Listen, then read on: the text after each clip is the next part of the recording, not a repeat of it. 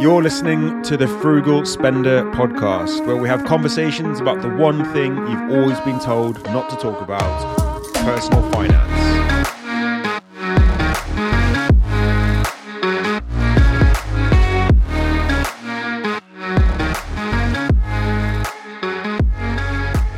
Hey guys, and welcome back to the Frugal Spender podcast. This is episode number 26. Today, I'm going to be talking to you about paying as little tax as possible. I'm going to start by making it very clear that I'm not talking about tax evasion. That is clearly illegal and you should not even consider it. What I am talking about is avoiding paying tax unnecessarily.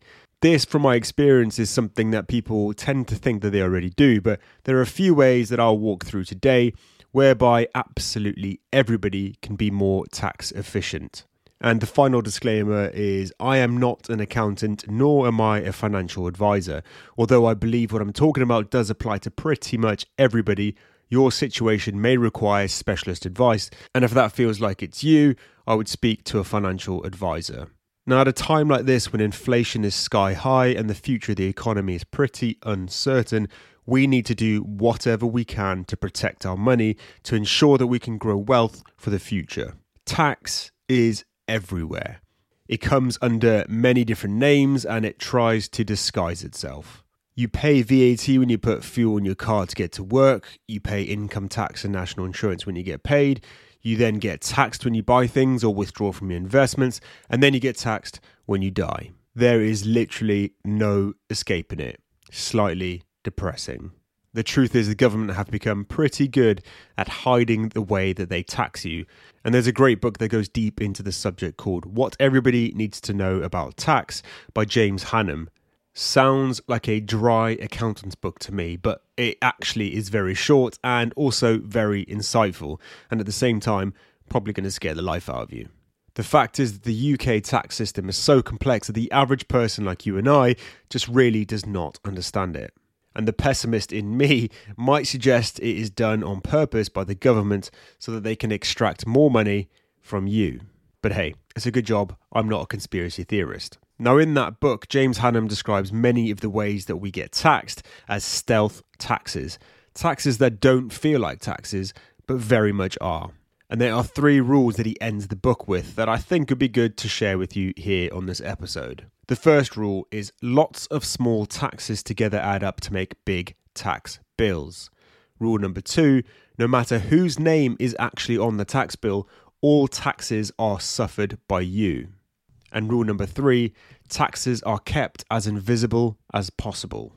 And this is all backed up very nicely with a quote by Jean Baptiste Colbert, who was the finance minister to Louis XIV. And he famously said, the art of taxation consists in so plucking the goose as to obtain largest possible amount of feathers with the smallest possible amount of hissing. And in today's language, that means the government want to extract as much money from us as possible as taxpayers with the least amount of fuss. And the best way that I can see to do that would be to make things very complicated and use hidden taxes that aren't called taxes at all. Taxes like VAT or national insurance that people often forget really are actually just taxes. And studies have actually shown that people complain much less about those taxes when they are risen than things like council tax or fuel tax that are evidently taxes. Semantics really are everything here. Now, by the way I'm currently talking, I could potentially be criticised for being anti tax, but that really is far from the truth. Functioning societies require it and my livelihood previously from my last job relied on it, for God's sake. Okay, now that we've cleared that up, I wanted to give you four ways that you can avoid tax legally. Important, legally. So let's do it.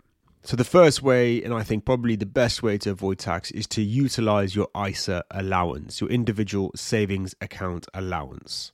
And you can do this by investing within a stocks and shares ISA or in a lifetime ISA. Ignore the cash version of both of those, they are absolute rubbish.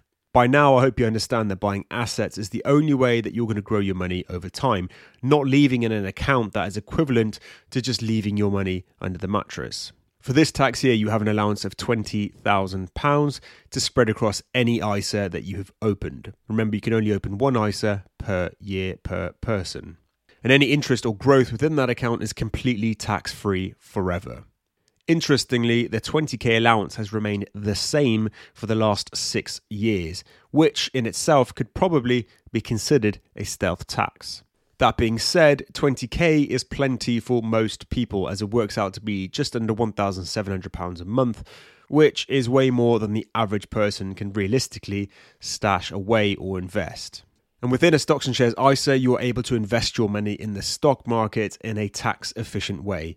You will not be taxed on any growth within your portfolio, and you won't be subjected to any capital gains tax either, regardless of how big your pot grows.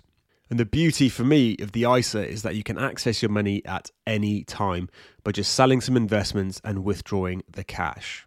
And the lifetime ISA, in particular the stocks and shares version, allows you to invest up to £4,000 a year, and the government will top up your ISA with a bonus of £1,000 if you were to max out the 4000 that is, which is a guaranteed 25% return.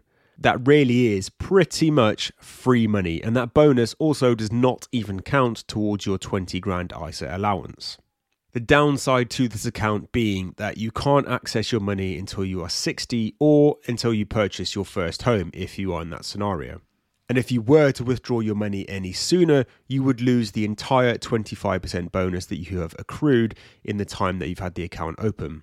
And finally, you can only open this account if you're under 48 years old. So if you're creeping up to that point, it's worth just opening an account. And even if you do nothing with it for a while, it's open and you haven't lost your opportunity. Okay, secondly, pensions. A dry and boring subject, yet one of the best ways that you can pay as little tax as possible. Pensions normally come in two forms a workplace pension or a SIPP, a self invested personal pension. And pensions are very complex, so I'm not going to go into the fine details of them, but you should definitely know the benefits. Pensions allow you to invest your money pre tax, and this is done for most people in the form of a workplace pension, as your employer legally needs to provide you with one unless you opted out, which you probably didn't. You sacrifice a certain percentage of your pre tax money, and your employer will match it, or sometimes even give you more than that if you're lucky which in itself is free money, but it also effectively lowers your tax bill as you're actually investing your money before you pay tax. Remember, you do get taxed in the future though, after you take 25% of your pension when you get to the age where you can access it, and this is done at your income tax rate, whatever band you're in at the time. But the benefit here is that you have been able to build a larger sum of money than you otherwise would have been able to because you had your employer putting money in and you had the tax relief too. Also, if you own a limited company, you can pay directly into a director's pension from the company, or if you're self employed, you can have a separate SIPP. And then after you pay into your pension, the government will top up your pot according to your relevant tax bracket, essentially just refunding you the money that you were originally taxed. Again, free money. And thirdly, and one that I think just is not talked about enough, is the side hustle allowance. This allowance is broken down into two separate allowances the trading allowance and the property allowance both let you earn up to £1,000 worth of trading or property income in a tax year without paying any tax at all. In fact, you don't even need to tell HMRC that you're making any money, so long as you stay underneath that threshold. If your income exceeds these limits, then you're going to need to put yourself in for a self assessment and declare your earnings to HMRC. The trading allowance was originally introduced for sites like eBay, but it now includes the sale of goods and services, so things like selling soap or blogging or cutting grass.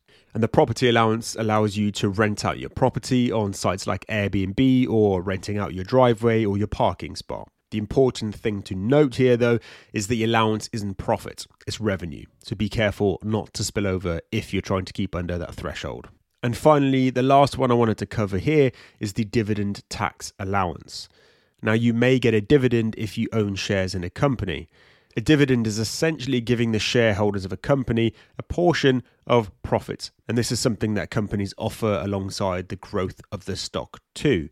Big brands that offer dividend shares include Coca-Cola, Johnson & Johnson, or British American Tobacco which have no affiliations with me whatsoever. And once again, interestingly, the dividend tax allowance used to be £5,000 a year in 2018, but was reduced to £2,000 a year.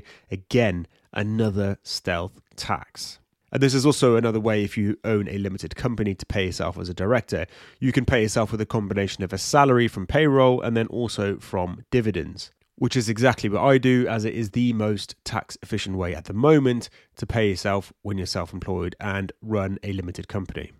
And there you go. There are definitely more that I could cover, but I wanted to stick to the ones that I think will be useful for you and broadly apply to most people. I really do think with a combination of these tools, you could hopefully lower your overall tax bill, leaving you with more money to not only build wealth, but also enjoy life too. No doubt the next time you go to pay for things or get bills in the post, you will keep an eye out for those stealth taxes. They really are everywhere. Guys, thank you so much for listening to the podcast. I really do appreciate it. If you're getting any value from this podcast at all, please consider leaving it a review. It really does help this information reach more people. Until next week, peace.